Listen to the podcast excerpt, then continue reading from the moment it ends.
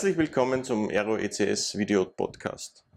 In der heutigen Folge ist Franz Lohinski, unser Business Unit Manager Data Center Infrastruktur, bei mir zu Gast. Herzlich willkommen, Franz. Ja, danke für die Einladung. Unsere Business Unit Data Center Infrastruktur ist unsere größte Business Unit in der aeroECS Österreich Organisation. Hier sind große Hersteller zu Hause, ein großes Portfolio, das du covern musst. Aber Franz, vielleicht stellst du dich und deine Business Unit einmal unseren Zusehern und Zuhörern vor. Ja, danke schön. Ja, Franz Lohinski, mittlerweile glaube ich schon fast ein Urgestein bei der Aero. Ich weiß, es gibt sehr viele langjährige oder, oder sehr langjährige Mitarbeiter bei uns. Bei mir sind es heuer zweistellig geworden oder im letzten Jahr auch schon zehn Jahre dabei. Die letzten drei Jahre als B U-Manager hier in der Infrastruktur-B U. Größte Business Unit hast du ja schon erwähnt. Also wir sind äh, zwölf Personen mit mir ähm, und äh, betreuen unsere, unsere Reseller eigentlich äh, beginnend von, von Marketing über Lead Generation, selbstverständlich die, die Standard-Hilfestellungen äh, einer Distribution, die hier Deal-Registrierung und Konfiguration, Preiserstellung, Kommunikation mit den Partnern und den Herstellern. Aber darüber hinaus unterstützen wir auch noch im Pre-Sales mit eigenen Ressourcen, die wir in der, in der Business Unit haben, aber auch mit äh, Sales-Know-how. Wir haben zwei sehr erfahrene Seller in der Business Unit. Und äh, ja, das ist so die Hilfestellung, die wir an unsere Partner anbieten können. Jetzt haben wir ja ein großes Portfolio, wie, wie schon erwähnt. Wer sind denn so die Hersteller, die wir da in der B U betreuen? Naja, wie gesagt, Infrastruktur, es ist, da geht es so ums Datenmanagement. Ja? Und wenn ich, wenn ich von der Seite Datenmanagement beginne, haben wir mal allen voran die großen Hersteller wie eine NetApp, wie eine Huawei, wir haben eine Riverbed, wir haben ein Quantum auf der Seite. Ähm, Splunk ist ein ganz großes Thema, sehr stark gewachsen in den letzten Jahren. Also das, wir sprechen ja schon länger davon, dass die Daten das Gold sind, auf dem wir sitzen. Ähm, das hat für mich am Anfang ein bisschen, ja, übertrieben bis dramatisch geklungen. Seit, seit zwanzig zwanzig weiß ich, ja, das ist Gold, ja, danke. Also hat einen großen Anteil gehabt, große Wachstumsraten in, in diesem Sektor, und es geht so bei uns um, um das generelle Datenmanagement. Wir haben dann noch äh, Produkte oder Hersteller, die hier um dieses Core-Portfolio angesiedelt sind und, und hier mh, das Angebot komplettieren, komplettieren, also wenn ich da nur daran denke, an Parallelcomputing, an, an Nvidia zusammen mit Splunk, äh, Datenanalysen sind sehr rechnungs- äh, rechnerintensiv, Cloud, agile Data Center, das alles sind, sind, sind Themen, die kennen wir schon die letzten Jahre. Also es hat sich immer mehr zusammengefügt und, und die Interaktion zwischen den Herstellern ist sehr stark gestiegen. Auch die Anfragen in diese Richtung, das sind also die Dinge, die wir alle zwanzig zwanzig wahrnehmen konnten bei uns in der Business Unit. zwanzig zwanzig ist ein gutes Stichwort. Wir sind ja durch ein durchaus nicht so einfaches Jahr als globale Wirtschaft gegangen. Wie hat sich denn das Jahr zwanzig zwanzig aus deiner Sicht dargestellt im, im, im Data Center Umfeld bei, bei Kunden? Ihr seid ja auch viel bei Kunden unterwegs, bei Partnern unterwegs. Wie ist denn so das Feedback äh, gewesen von den, von den Kunden? Wie, wie soll ich sagen? Für mich hat sich das Jahr zwanzig zwanzig mit dem ganzen Covid-Thema, das uns seit März sehr stark verfolgt, verfolgt ist gut, stark beeinträchtigt in der Infrastruktur, irgendwie logisch dargestellt. Ja? Weil wenn man jetzt einen Endkunden vor sich hat oder einen, einen, einen Reseller vor sich hat, gemeinsam mit einem Endkunden, wo der Endkunde starke Probleme hat auf seinen Absatzmärkten, aber auch Bedarf hat und er weiß, er will etwas tun, er muss etwas tun auf der I T-Seite, dann ist es natürlich zu verstehen und zu respektieren, dass der im ersten Moment einmal andere Sorgen hat, als in neue Rechenzentrumsinfrastruktur zu gehen. Ja, also das Thema Cloud, klar, zwanzig zwanzig, speziell im ersten halben Jahr, sage ich mal, war sehr deutlich zu verspüren, dass das Thema Hybrid Cloud oder Cloud einen, einen ganz einen großen Schub bekommen hat. Ich glaube, das siehst du am besten, wenn du auf die Unternehmenszahlen siehst. Ja. Ähm, auf der anderen Seite, was für uns positiv war, ist, dass diese Projekte nicht gestorben sind. Sie sind geslippt. Denkst du, die Investitionsprämie hat, die, da, hat da ihres dazu beigetragen? Ich meine, natürlich jetzt, wenn, wenn, wenn Kunden Projekte geschoben haben oder mit der Investitionsprämie motiviert wurden, auch neue Dinge sich anzusehen und vielleicht auch wieder Zeit da war, weil Homeoffice, die, die Compute-Leistungen waren dann da, mhm. dass das dazu beigetragen hat, auch, auch wieder Dynamik im Markt auszulösen?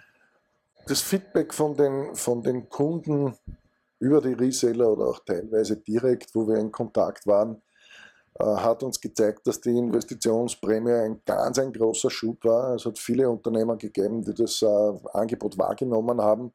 Wir haben sogar Unternehmen äh, gesehen, die gesagt haben, na, wir haben schon alles ausgeschöpft, ausgeschöpft mit den Investitionsprämien, weil das ist genau, wir haben keinen Impact gehabt von der Covid-Krise, wir nehmen das trotzdem, also da Ich bin gespannt, wie das jetzt ähm, nach dem Auslaufen von Investitionsprämien weitergibt, ob es da jetzt ein Loch gibt oder nicht. Ein bisschen Zeit ist ja noch bis achtundzwanzigsten Februar. Ein bisschen was haben wir ja noch. Ja, also im Moment äh, schaut es ja nicht schlimm aus. Die Challenge, die, die wir ja im, im, im täglichen Geschäft haben, ist, wir haben große Hersteller auf der einen Seite, wir haben unser Team auf der anderen Seite und, und beide Teams haben eine gewisse Erwartungshaltung. Wie managt man denn das in einer, in einer Business Unit, wenn, wenn Hersteller auf der einen Seite sagen, ihr müsst das und ihr sollt das und ihr sollt das, ihr sollt die Zertifizierungen halten, ihr sollt zum Kunden gehen, ihr sollt Marketing machen. Also die, die vielen Kugeln in der, in der Luft, das ist ja durchaus eine Herausforderung. Nicht erst seit gestern, ja, aber du bist Nein, ja schon, du bist ja schon lang, lang gedient. Ja. Nein, nein, ist das nicht unbedingt, das ist natürlich schwierig, ja, jeden Hersteller zu bedienen. Ähm, jeder hat, wie du gesagt hast, andere Interessen. Es ist natürlich wichtig, dass man ein Team hat, das nicht um fünf Uhr seinen Schreibtisch, äh, seinen Bleistift fallen lässt. Und bei uns gibt es Gott sei Dank keine einzige Mitarbeiterin oder Mitarbeiterin, der das macht. Ja. Jeder, jeder, soweit er das sagen kann, und ich glaube, ich habe einen guten Einblick ins Team. Die, wir, wir sind alle mit Spaß und Herzblut bei der Sache. Aber wie gesagt, ja, es ist natürlich schwierig. Ja. Einer, einer der Ansätze, die wir ja seit mehreren Jahren versuchen zu gehen, ist ja das Thema Solution Selling. Wir haben, wir haben hier im, im, im Wienerberg da unsere Kollegen von Components sitzen, mhm. die ja im, mit, im, mit denen wir im IoT-Umfeld äh, zusammenarbeiten und versuchen, Projekte zusammen aufzusetzen. Aber nicht nur das, es ist ja, Wenn, wenn du sagst, du hast ein NetApp in deinem Portfolio, du hast Splunk und auch andere Hersteller, Nvidia, da kann man ja sehr gut äh, Lösungen bauen und auch Lösungen in den Markt transportieren. Ist das was, wo du, wo du sagst, da sehen wir noch viel mehr die Zukunft? Also das, ich verspüre, dass uns hier die Zukunft, das ist nicht die Zukunft, sondern die Zukunft ist da. Ja, also das Das Thema, dass man ein Produkt verkauft, eine blaue, eine gelbe, eine grüne Schachtel, diese Zeiten sind Geschichte. Ich glaube, wenn es Unternehmen gibt, die das heute noch machen, dann ähm, kann das nur funktionieren, wenn man große Volumina schiebt. Ähm, wir sind eigentlich permanent in dieser Lösungsthematik drinnen. Ja. Und das ist genau der Punkt, wo wir unsere Partner unterstützen, wo sie zugreifen können an uns, und wir sehen das auch ganz genau. Ähm, wo Partner sehr eng mit uns zusammenarbeiten und unsere auch bereit sind, unsere, unser Know-how hier in Anspruch zu nehmen und uns ein bisschen näher an die Deals heranzulassen. Als Distributor ist man ja in der, in der Mitte, so ein bisschen eine Sandwich-Funktion. Ähm, dann gelingt es doch gemeinsam in verblüffend vielen Fällen, ähm, die Deals größer zu machen, vom, vom, von der Lösung herunter zu machen, sage ich jetzt einmal, umfassender zu machen, weil wir seit vielen Jahren eigentlich mit dem Thema Datenmanagement über mehrere Hersteller beschäftigt, betraut sind und Erfahrung aus sehr vielen Projekten haben.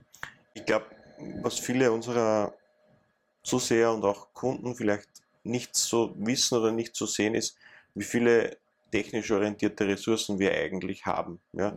Was wir eigentlich von einer Consulting-Seite, von einer Pre-Sales-Seite, von einer Unterstützungsseite für die Partner liefern können. Und das nicht nur für einen Hersteller, sondern über das Portfolio hinweg. Das ist sicher was, was wir, denke ich, noch viel mehr transportieren müssen. Die Wahrnehmung, die ich habe über, unser, über das Thema Bereitstellung technischer Ressourcen und Support ist, ähm, dass die Reseller immer wieder verblüfft und überrascht sind, wenn sie mit uns zusammenarbeiten, wie viele Personen und wie, wie tief das Know-how ist bei den einzelnen Produktthemen, die wir haben, ähm, die wir hier bei der Ergo haben. Und ich kannte die Ergo früher ja auch vom Markt, ich komme ja von einem Reseller und ich habe das früher von außen nur gesehen, dass es da Leute gibt, die sich technisch auskennen, dass man also nicht erst nach dem dritten Anruf irgendwo bei wem ist, der weiß, wie etwas funktioniert oder wie die Probleme geschichtet sind, sondern man ist oft beim ersten Mal schon an der richtigen Stelle. Jetzt habe ich das die letzten zehn Jahre von intern kennengelernt. Und für mich ist es halt immer wieder schön, wenn man mit Partnern zu tun hat, die jetzt vielleicht nicht so gern oder nicht so oft auf unsere Expertise zurückgreifen.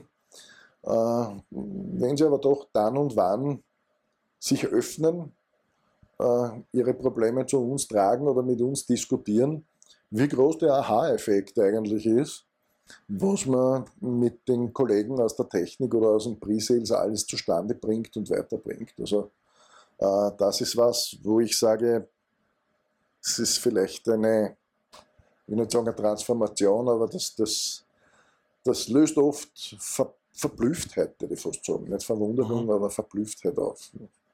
Ja, vielen Dank, Franz, mal für die ersten Ausführungen. Eine Eine Frage liegt mir natürlich noch auf der Zunge oder brennt mich ganz besonders mit der dynamischen Entwicklung im Markt, mit dem, mit der technologischen Entwicklung, mit der Digitalisierung kommt man natürlich immer zum Thema Cloud am Ende des Tages. Viele Unternehmen drängen in die Cloud, viele große Cloud-Anbieter mittlerweile von Microsoft beginnend. Gibt es ja multinationale Cloud-Anbieter, auch große lokale Cloud-Anbieter gibt es. Auch kleinere Service-Provider haben wir in unserem Portfolio. Wie ist denn deine Strategie zum Thema Cloud? Strategie zum Thema Cloud ist, ist gut gesagt, wenn ich da ein bisschen ausholen darf. Mit Cloud-Service-Providern arbeiten wir ja schon seit vielen Jahren zusammen. Ähm, Five Years Out ist ja eine Geschichte, die, die unser Unternehmen prägt. Ähm, Ich verwende es immer wieder irgendwie zur, ja, weil es wirklich passt, verblüffend gut passt.